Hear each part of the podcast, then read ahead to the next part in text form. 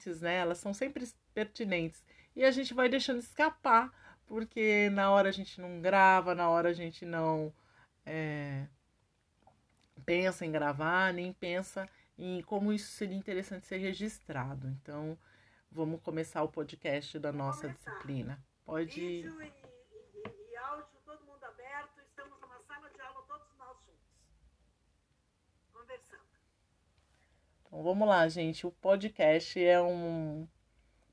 Esse podcast ele é super interessante para a gente registrar de uma forma totalmente diferente tudo que a gente aprendeu aí nessa disciplina.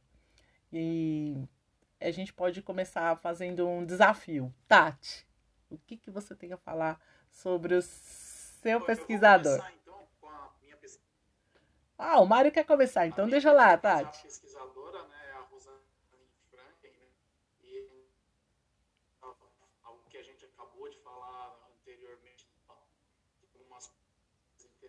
Ela nasceu na década de vinte e ela era a quinta filha de, de casal judeu, né?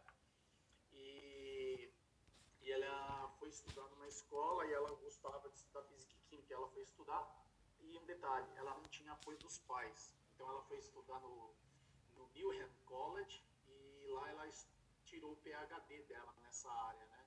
E o que é interessante nesse período é que ela já começou a fazer estudos de cristalografia, né, de fração de raio-x. E ela é, já era uma... que ela é conhecida como característica de, da estrutura do D N A. Só que tem um detalhezinho aí importante, né? Que o material todo que ela estava produzindo foi retirado dela, né? E foi, re, foi dado para outros cientistas que foram depois agraciados com o Nobel, que foi o James, uh, uh, esqueci o nome dele, é o Watson, Watson e Crick, né? É o sobrenome dele, é James Watson, né? Nossa, e, Mari, eles ganham... deixa eu te fazer uma pergunta, mas e, e depois ela teve um reconhecimento disso? Alguém reconheceu? Então, eu vou, então exatamente isso que eu ia falar, é, o Nobel não tem póstumo, né? Tem posse, mas em, na década de sessenta ela foi reconhecida, em sessenta e oito o James Watson escreveu um livro e deu destaque para isso, né? Do, do, do... Ah, Mário, tá cortando a sua voz. Espera aí um pouquinho que você vai ter que repetir aí o que você tá falando. E aí tem uma, uma relação interessante, porque era uma mulher, né? Voltou? Gente, ao vivo é complicado. Vamos lá, voltou. Você vai ter que repetir sobre o destaque. É. Para mim tava picando também. Tá picando também o som, mas tudo bem. Você sabe aquela parte que você falou que o, o Watson, é Watson? Escreveu o livro? Isso, isso. Isso, ele escreveu o livro, repete. Até aí vocês pegaram? Sim. Congelou pra mim aqui vocês. Mas a gente ouviu até a parte do livro. Deu uma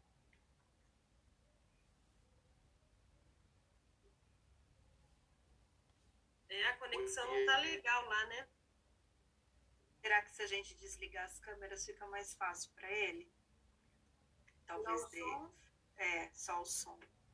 Tirar só o som. Tá. Eu vou Mas ficar aqui, só pra, imagem na imagem para não. Eu vou deixar a minha imagem aí para ficar bonitão aí. Coisa. Tudo bem? Então, vocês estão me ouvindo?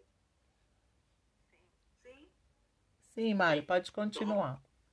Então, tá bom, então vamos lá. Então, só para retomar, né? Então, foi retirado o material dela, foi passado para o James Watson e para o Crick, e eles acabaram revelando o desenvolvimento do, da forma helicoidal da hélice, da dupla hélice do D N A. Um detalhe importante é que ela tinha um estagiário, né? Que ela, ela fez o que junto com ele? Começou a tirar fotos, né, desse, desse estudo que ela estava fazendo. e se tornou famosa a foto chamada Foto cinquenta e um, que é a foto que aparece em todos os livros de quando fala-se de D N A. Então, voltando daquela fala minha, o que que acontece?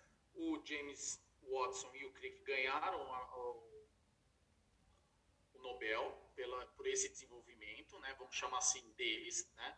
Mas, na realidade, quem fez todo o trabalho foi a Rosalind Franklin. E uma coisa importante é que ela foi reconhecida pelo livro que o Watson escreveu, dizendo da importância dela.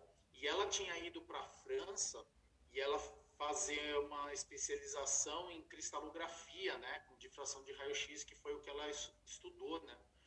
Então, ela era uma especialista já com essa tecnologia da época, né? E só foi reconhecida depois nos anos sessenta, é, nos sessenta e oito, né?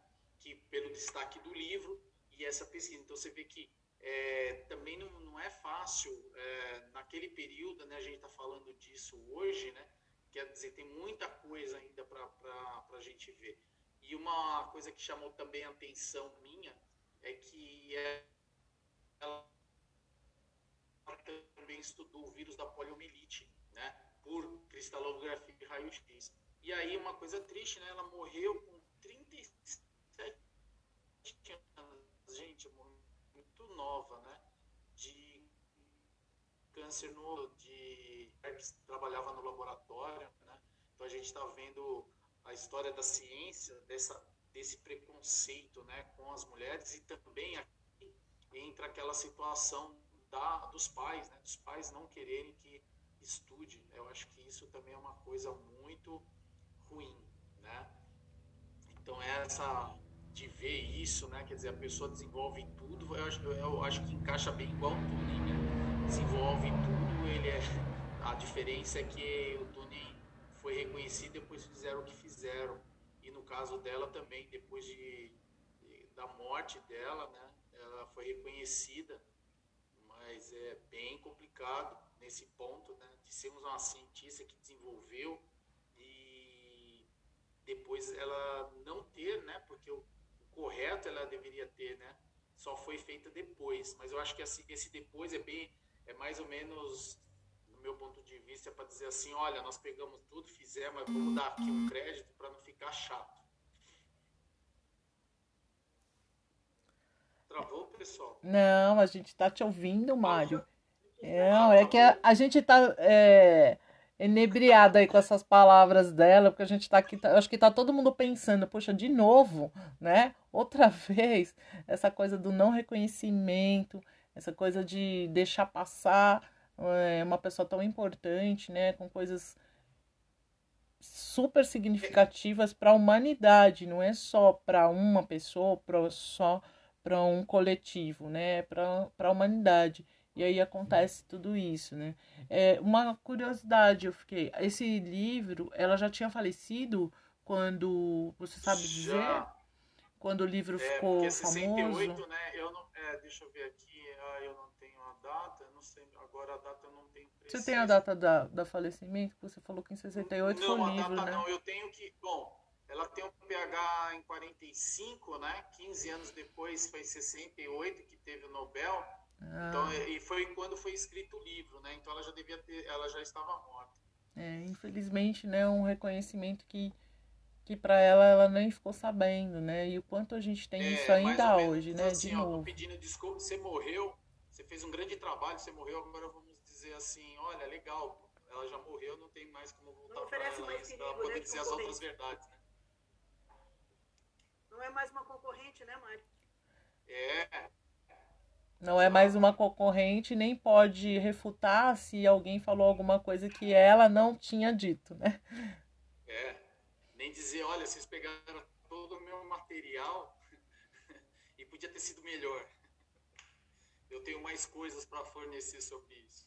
Ou mais coisas para falar, outras conclusões para fazer, é. Né? Sim, sim. Isso é muito importante, eu acho que quando a gente vai pensando assim, em tudo que a gente está falando, né? Estamos falando no, de pesquisadores que não são reconhecidos e que ainda hoje a gente tem esse mesmo esquema, esse mesmo modelo, né, na pesquisa da, dos pesquisadores atuais, é o mesmo modelo, né? E o interessante é que todos desenvolveram coisas importantes, né? Assim, significativas. Não foi uma coisa assim, por exemplo, desenvolvimento do D N A hoje já se tornou, vamos dizer assim, rotineiro dentro da biologia, né? Mas no tempo que eles começaram isso, veja, uma revolução, né? Hoje já se fala em modificação da molécula, da estrutura, né? Então, a tecnologia que foi desenvolvida em cima disso também. Quer dizer, ela fez essa descoberta que está fazendo diferença hoje e ainda vai fazer mais, ainda com os conhecimentos que, se, que tem hoje, né? Que vão melhorando, né? Porque tem muita coisa para se descobrir, né? E ninguém parte do zero. Sim, né? Está melhora, tá melhorando os equipamentos para fazer imagem, né? Uh, ainda a gente só não está conseguindo ver direito os átomos, mas já tem alguma coisa muito próxima, né? Quer dizer, então a gente logo logo tem desenvolvimentos melhores a respeito disso, né? Já eu lembro, né, bastante da ah, o bebê de proveta, né? Quer dizer, hoje já faz mudança de tudo, né? A preocupação hoje é o cara modelar a criança já antes dela nascer, né? Fala aí, Anne, você ia falar alguma coisa. O Mário contando a vida dela me fez lembrar bastante da apresentação da Maria Josiane, quando ela falou da Mari, Mari, Marie Curie, isso, falando isso. Da, da, da descoberta dela, né? E como foi difícil naquela época ela ser... mulher, ela teve que trabalhar junto com o homem para ela poder ela era... trabalhar, pesquisar.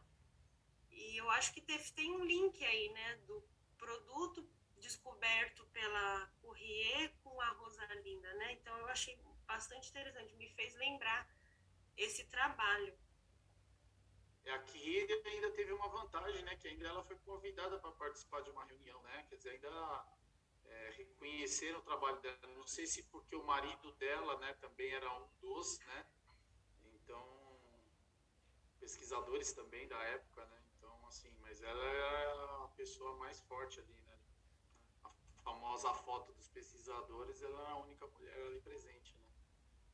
É, eu acho que um pouco diferente aqui, né, olhando para a Marie, é a questão que, quando ela conhece ela já está, né, no doutorado. Na verdade, ela já está ali finalizando, né? Porque ela fala-se que ela, quando ela preparava a sua tese, né? Aí ela conhece ele, né? E aí ela começa a, a dar continuidade. Os dois juntos fazem, né, aí grandes descobertas, né? Que é, no caso, a descoberta aí do, do rádio. Mas ela sozinha, até chegar... Por exemplo, de mil oitocentos e noventa e um, quando ela foi para Paris, até noventa e cinco, teve um bom tempo aí que ela ficou, né, estudando sozinha. Então, aí acho que tem essa, um pouco essa diferença. Ela lutou, né, não questão de lutar mais ou menos, mas acho que ela sofreu, né, um, um pouco mais, até para entrar na faculdade, né, porque sua irmã vai primeiro. Né, então, ela meio que posterga isso um pouco, né?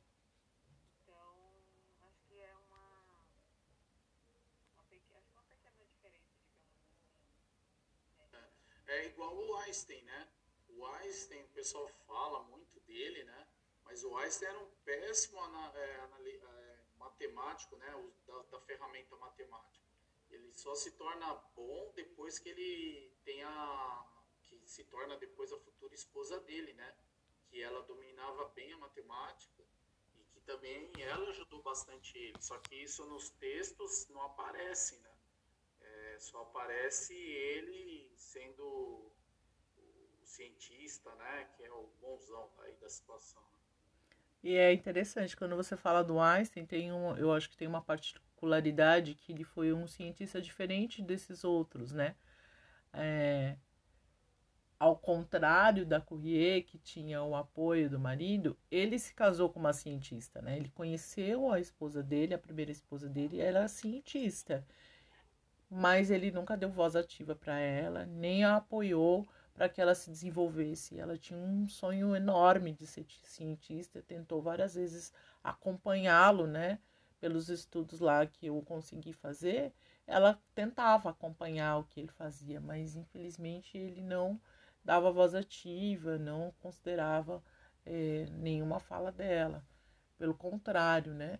Ele não apoiou o sonho dela de ser cientista em nenhum momento.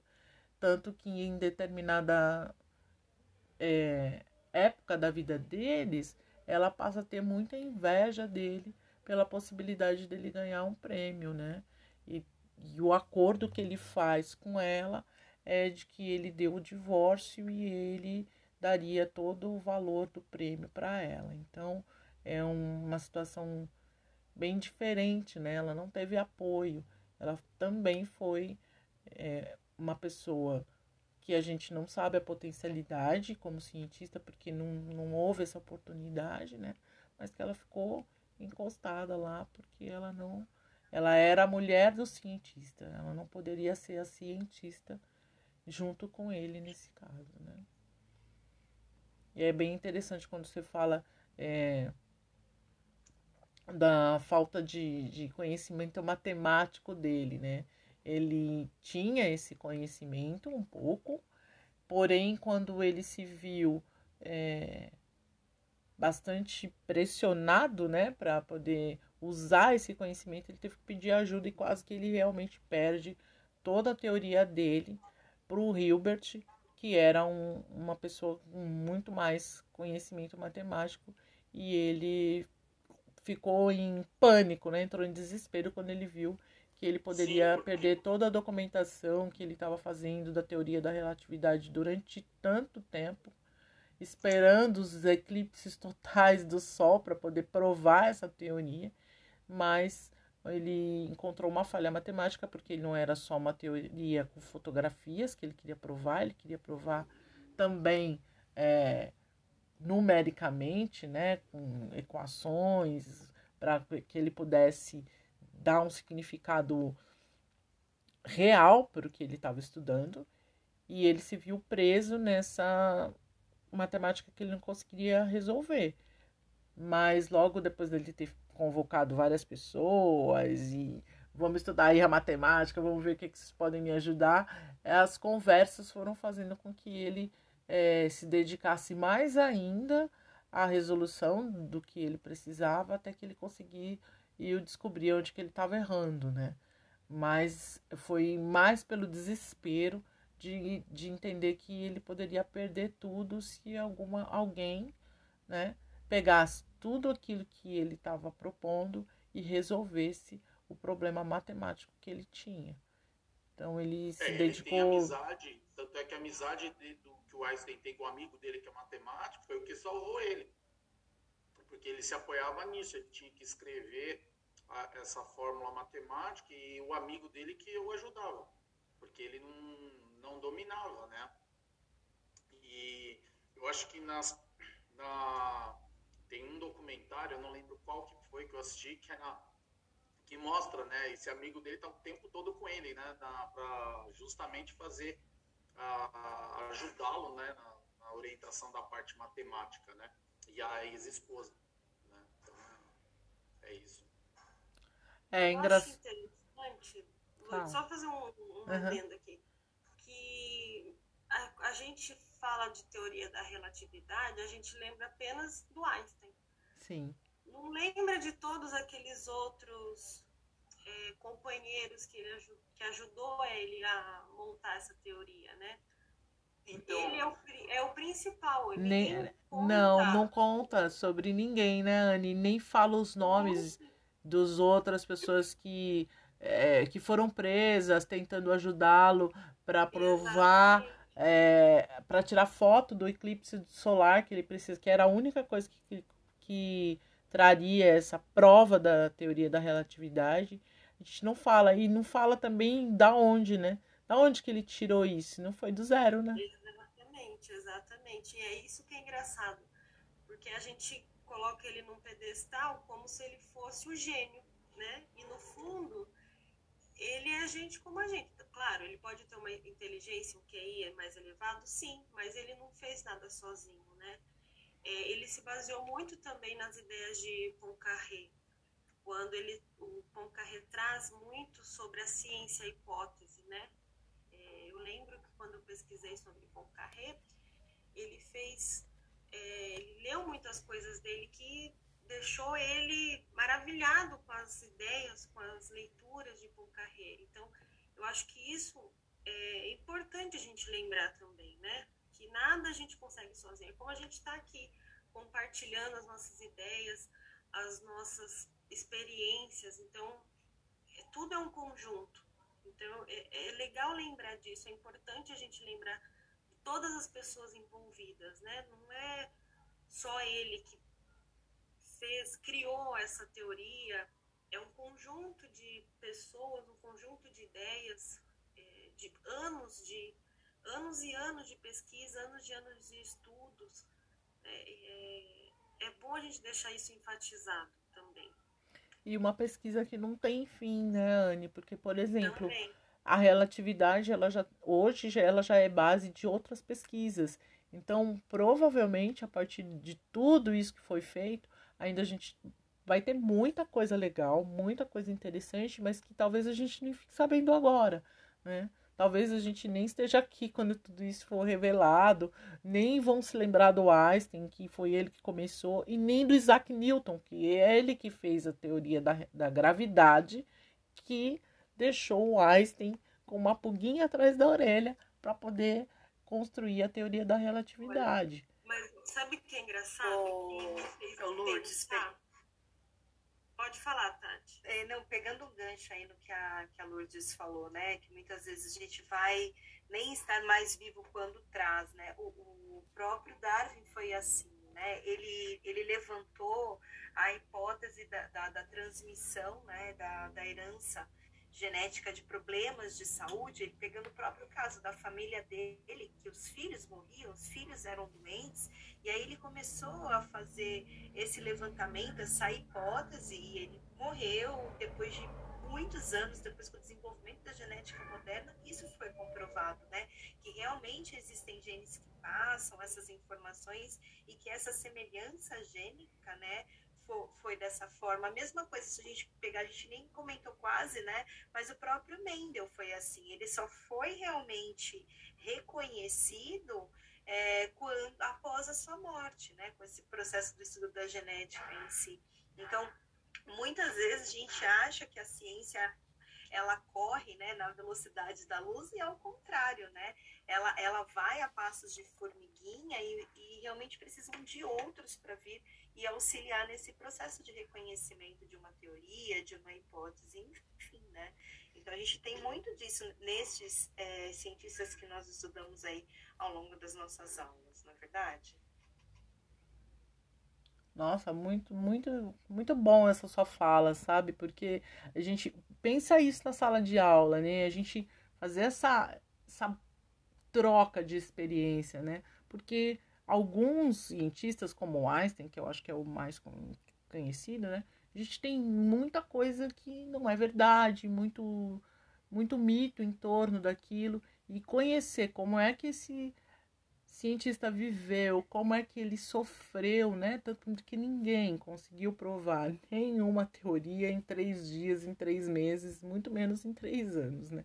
Então, vai passando muito tempo, a pessoa talvez até não exista mais até que isso tudo venha à tona. Mas é importante levar isso para uma sala de aula, porque até para é, o aluno, ou até mesmo o professor, nível universitário, ele entenda o quanto é importante a pesquisa e o quanto ela demora e tudo bem, né? Ela precisa ser, existir, ela precisa existir em qualquer ramo. Eu acho que, não sei se todo mundo concorda com isso, mas eu acho que a pesquisa precisa existir, ela é muito importante. E todo mundo que faz essa pesquisa, apesar do Brasil não ter incentivo, é, precisa estar confortável com esse tempo de pesquisa, né? Ele é demorado, ele é longo, ele enfrenta várias dificuldades e não, são, não é só a atualidade que vai enf- enfrentar essa dificuldade, né? No passado já aconteceu e no futuro também vai continuar dessa forma, porque pesquisar... Exatamente. Pesquisar é uma coisa difícil, né? Envolve muitas categorias, muitas características. Eu acho que isso é... Muitas pessoas, né? Muitas Sim. pessoas. Mas se vocês, é, se vocês lembrarem de Feyerabend, ele fala, né, que, ele, que o erro também faz parte desse processo de aprendizado. E aquela frase, né, nata dele, que tudo vale a pena, né? Então, a pesquisa, ela é realmente assim. São muitas pessoas, são muitos é, ângulos diferentes da visão de, um, de uma mesma... É, vamos dizer, de um mesmo objeto de, de pesquisa, né? E que muitas vezes ficam nesse processo segregado de análise, e que se tivessem todos com o mesmo olhar, é, tudo bem, cada um dentro do seu quadradinho, vamos dizer assim, da sua área, nós tínhamos um avanço muito maior, né? Tatiane. Oi. O Darwin, ele também teve um probleminha, né? Porque ele demorou para publicar, né? Ele só publicou porque alguém tinha publicado um livro, se não me engano, e ele falou assim, não, eu tenho que publicar o meu livro, e aí que gerou toda uma... Na época, né?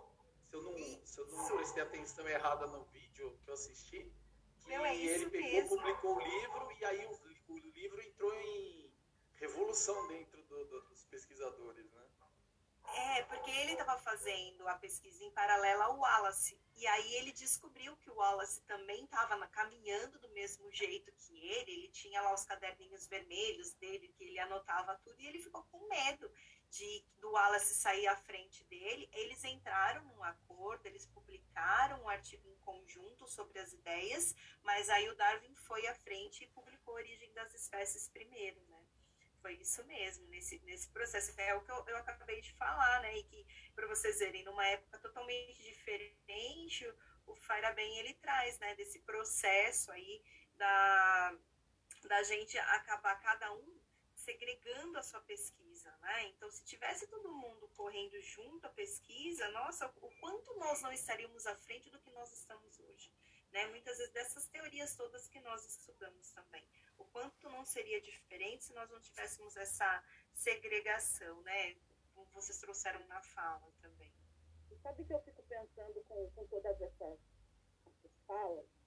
É, a nossa contribuição para tudo isso, dentro da sala de aula, como a Lúcia colocou, é, é começar a mostrar para os alunos, esses pesquisadores, de uma outra forma.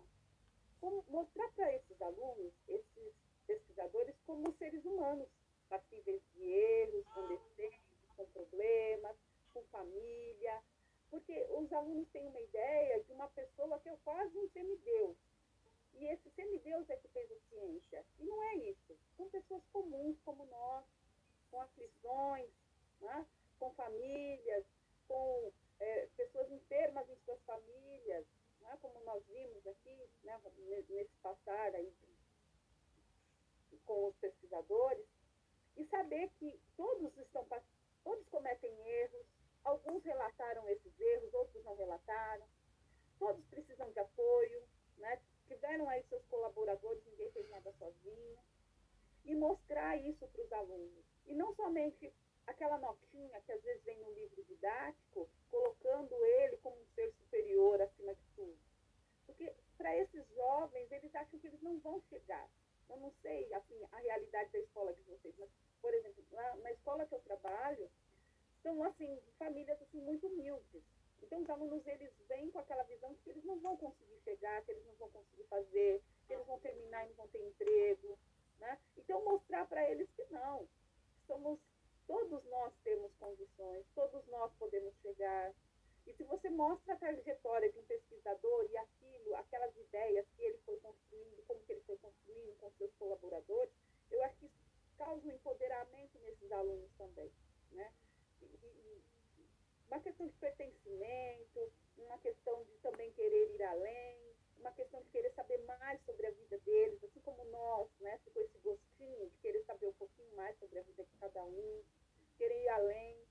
E também desvencilhar daquilo que não é verdade, né? Porque a verdade, a, a, o que é falso fica se propagando, né? E já é também uma outra deixa para que a gente já coloque também esses alunos nessa perspectiva de investigação. Então, investigar de forma correta, onde que eu posso investigar, né? Como é que eu, eu posso passar isso para outras pessoas também? Né, para isso fazer parte também da vida deles. no, no meio ali escolar, né? Então, eu, eu já estou aqui com a minha cabeça pensando em, em mil projetinhos já para trabalhar dentro dessas questões que a gente tem comentado aqui nesses nossos sábados. Ah, Elaine, é legal ouvir isso, você fala isso, porque assim, é, a pesquisa no Brasil, de modo geral, ela é conceituada como uma coisa difícil e que não há acesso para todo mundo, né? E aí, mostrar que existem esses problemas pessoais que todo mundo tem, né? Que os pesquisadores, os mais famosos, os menos famosos, os que contribuíram com muito ou pouco, eles também tiveram suas dificuldades, de acordo com a época em que viveram, de acordo com a vida que levavam. Isso é interessante, né? Porque hoje em dia, por mais que a gente é, saiba que existem barreiras, elas são menores do, do que as que existiam antigamente.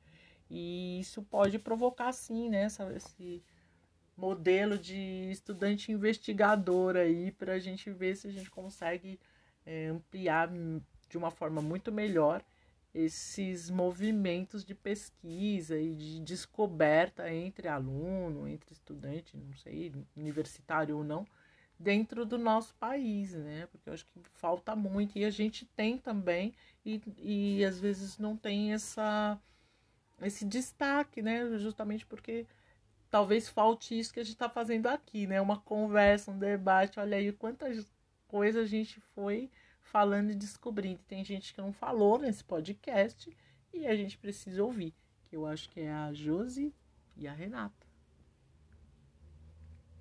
A Renata caiu, Lourdes. Ela mandou uma mensagem, tá tentando entrar de novo. Mas sabe que me fez refletir a fala de vocês? O seguinte, é, pensando nesse contexto, né, da realidade que a gente vive, de que cada aluno vive, que nós vivemos, me fez lembrar de Newton, que ele nasceu numa, no meio de uma guerra na, na Inglaterra, né, a Guerra Civil Inglesa. Então ele já cresceu naquele meio conturbado. Logo em seguida que ele estava estudando, é, teve uma epidemia de peste negra.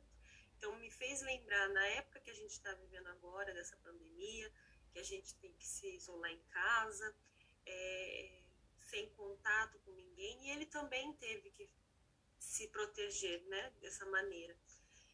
E no meio disso tudo, né, eu acho que a gente, a gente sofre muito com isso ainda. Teve muitas pessoas que teve, têm crises de ansiedade, de como foi difícil passar por isso. E ele, lá, é, sendo isolado na fazenda da família dele, ele foi quando ele descobriu, né, teve aquela experiência da maçã, que ele estava deitado embaixo da macieira e caiu a maçã lá na cabeça dele. Foi aí que surgiu essa teoria da gravidade, que até hoje é muito comentada. A gente já ouviu falar aqui da, de Einstein também, que vê, vê, traz um pouco dessa teoria dele, né? E que hoje eu acho que é uma das teorias mais estudadas, né, na área da física. Quando a gente inicia o estudo de física, acho que Newton é um dos primeiros cientistas, pesquisadores que a gente estuda, as três principais teorias dele.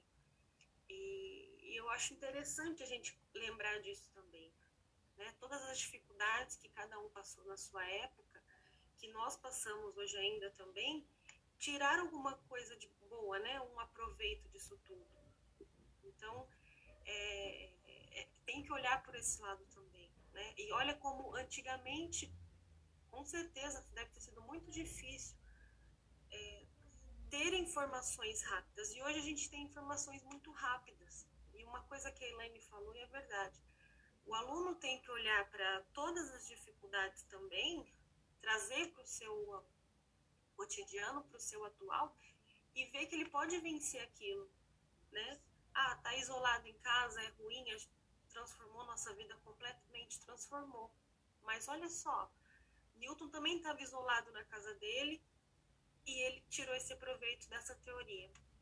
Então a gente tem que olhar com outros olhos é, na pesquisa, em casa, na nossa vida, na vida escolar, os alunos têm que conhecer esses cientistas de outra maneira também. É, e você falar isso, Anne, eu acho que é bom até fazer um comentário. O Einstein, ele passou um momento bem difícil na vida dele, quando é, ninguém acreditava que ele poderia ser alguma coisa interessante nessa vida. E o pai dele não acreditava nas, nas concepções dele, e ele foi trabalhar num... praticamente isolado, né? Ele queria muito trabalhar como pesquisador em universidade e ele não conseguiu. E, mas a forma como ele foi trabalhar isolado o fez um autodidata, né? Ele se transformou num estudioso, ele tinha muito mais tempo para estudar. Talvez mais, mais tempo até se ele tivesse ido para uma universidade logo no início dos estudos dele. E trabalhando como... um revisor de patentes lá, ele acabou tendo, é, criando um mecanismo para olhar para essas patentes mais rapidamente para que sobrasse tempo para ele poder estudar mais. Então, é transformar, né, a dificuldade num, num apoio para ir para frente e não olhar só para os empecilhos, né? Eu acho que...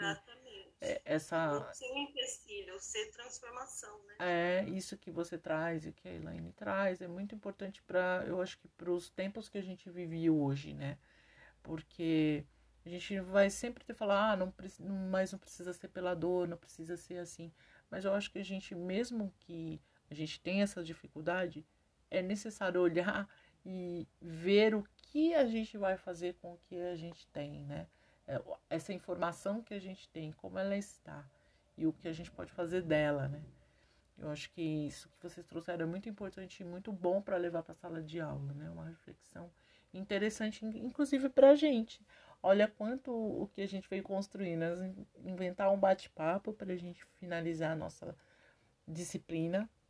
A gente ficou poucos meses estudando e, e o que nós... Eu acho que o que cada um de nós trouxe de enriquecimento, de troca de experiência, é, foi bom demais. Eu acho que não tem medida para isso.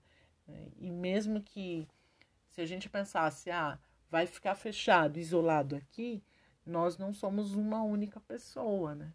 A nossa, as nossas trocas foram muito boas, nós somos um grupo razoável de pessoas, oito pessoas, que, o que se cada um passar para mais oito, tudo aquilo que a gente conversou e tudo aquilo que a gente conversa, a gente vai ter essa, esse encaminhamento, né, de distribuição de, de conhecimento que eu acho que é muito interessante e muito especial. E, e como, né, dizia Foucault, né, o necess, que é necessário ir além do conhecimento superficial e do senso comum. E com esse tipo de interferência, né, como você colocou, Luz, passar para mais oito, por exemplo, a gente vai para uma relação com maior aprofundamento, que é o que Foucault coloca que deve ser o conhecimento, o saber.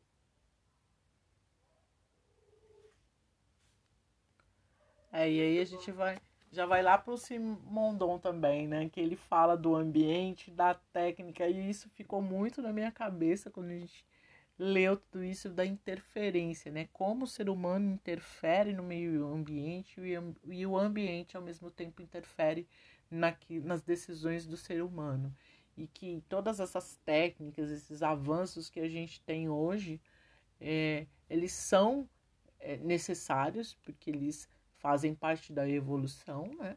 Mas a gente não pode esquecer que eles interferem e que sozinhos, né, não, eles não acontecem. Então, a técnica, a evolução precisa do homem e o homem também precisa dessa evolução. O importante é saber como é que vai ser feita essa conexão, como é que a gente vai carregar isso, como é que a gente vai é, olhar para tudo isso e trazer como um ponto bom, né? Um bom ponto de partida e não um problema maior ainda para a sociedade, né?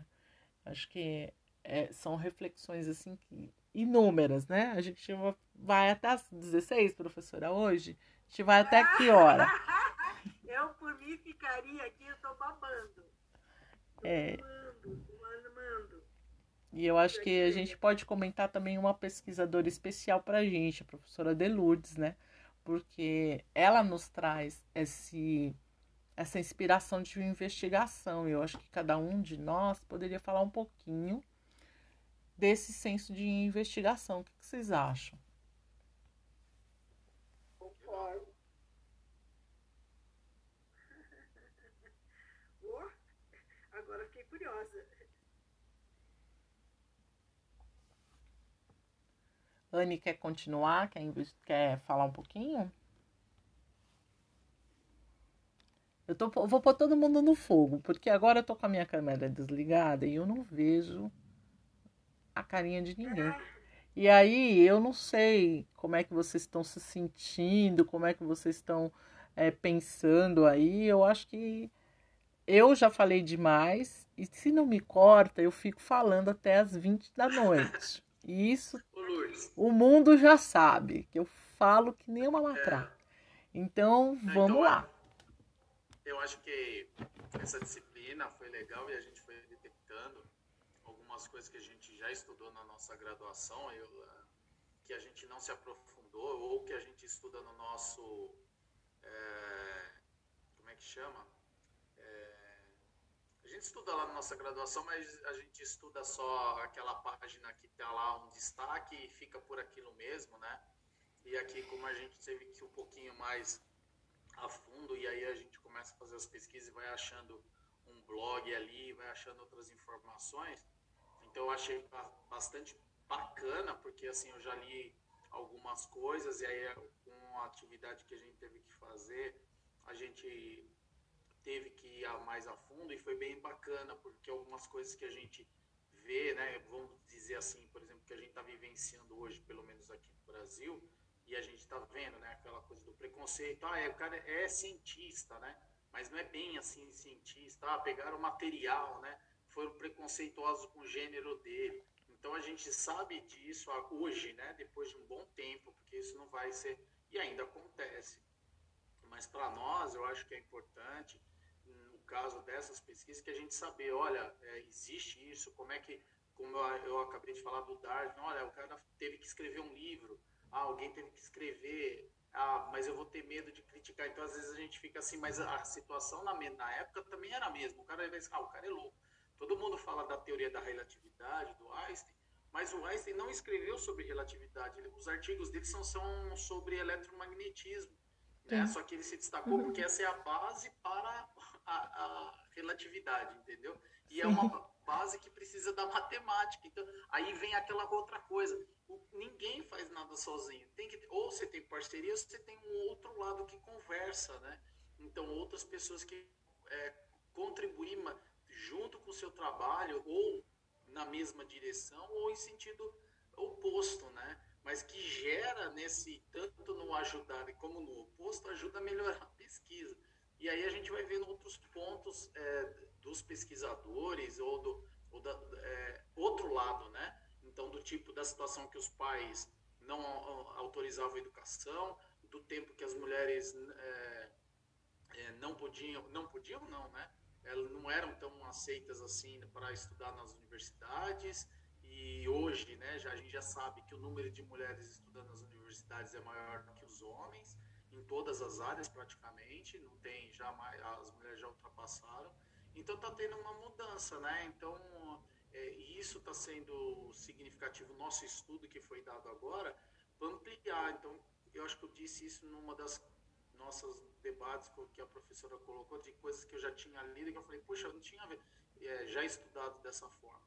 Então as, as, essas pesquisas que nós fizemos, eu acho que é para mim, trouxe bastante relevância para a gente começar até pensar como eu estou fazendo e levar esse tipo de pesquisa para os meus alunos, para a gente poder abrir essa cabecinha de, tipo, fazer, além de aprender a fazer a pesquisa, olhar para, não olhar simplesmente para o cidadão que está mostrando a língua, né? E falar assim, olha, quem, ele teve importância? Teve, mas teve mais gente que teve importância. Ver que ele era um cidadão como cientista, mas, por exemplo, o Einstein, ele, ele renegava a filha deficiente dele. Então, isso também é um outro lado que a gente precisa ver, né? Quer dizer, ah, todo mundo reconhecia ele como cientista, mas ele, como um ser humano, na minha opinião, ele tinha resistência, porque ele teve fi, uma filha é, deficiente que ele praticamente abandonou, né? Que ele ficou por conta da, da esposa tomar conta, tal, e ele até renegava ela. Então, veja só, são, são pontos importantes que a gente está é, colocando, e eu acho que é, é isso que a gente fez desses, dessas pesquisas, para mim, foram significativas, até aquelas outras que a gente vai depois conversar também foram bem bacanas, trouxeram outras coisas que a gente, eu nunca tinha estudado, mas que trouxe alguns pontos que coincidiram, os tópicos que eu escolhi para a pesquisa, então, vamos dizer assim, estão atualmente atualizados, né, com o que a gente está vivendo nos últimos dois anos. Muito bom.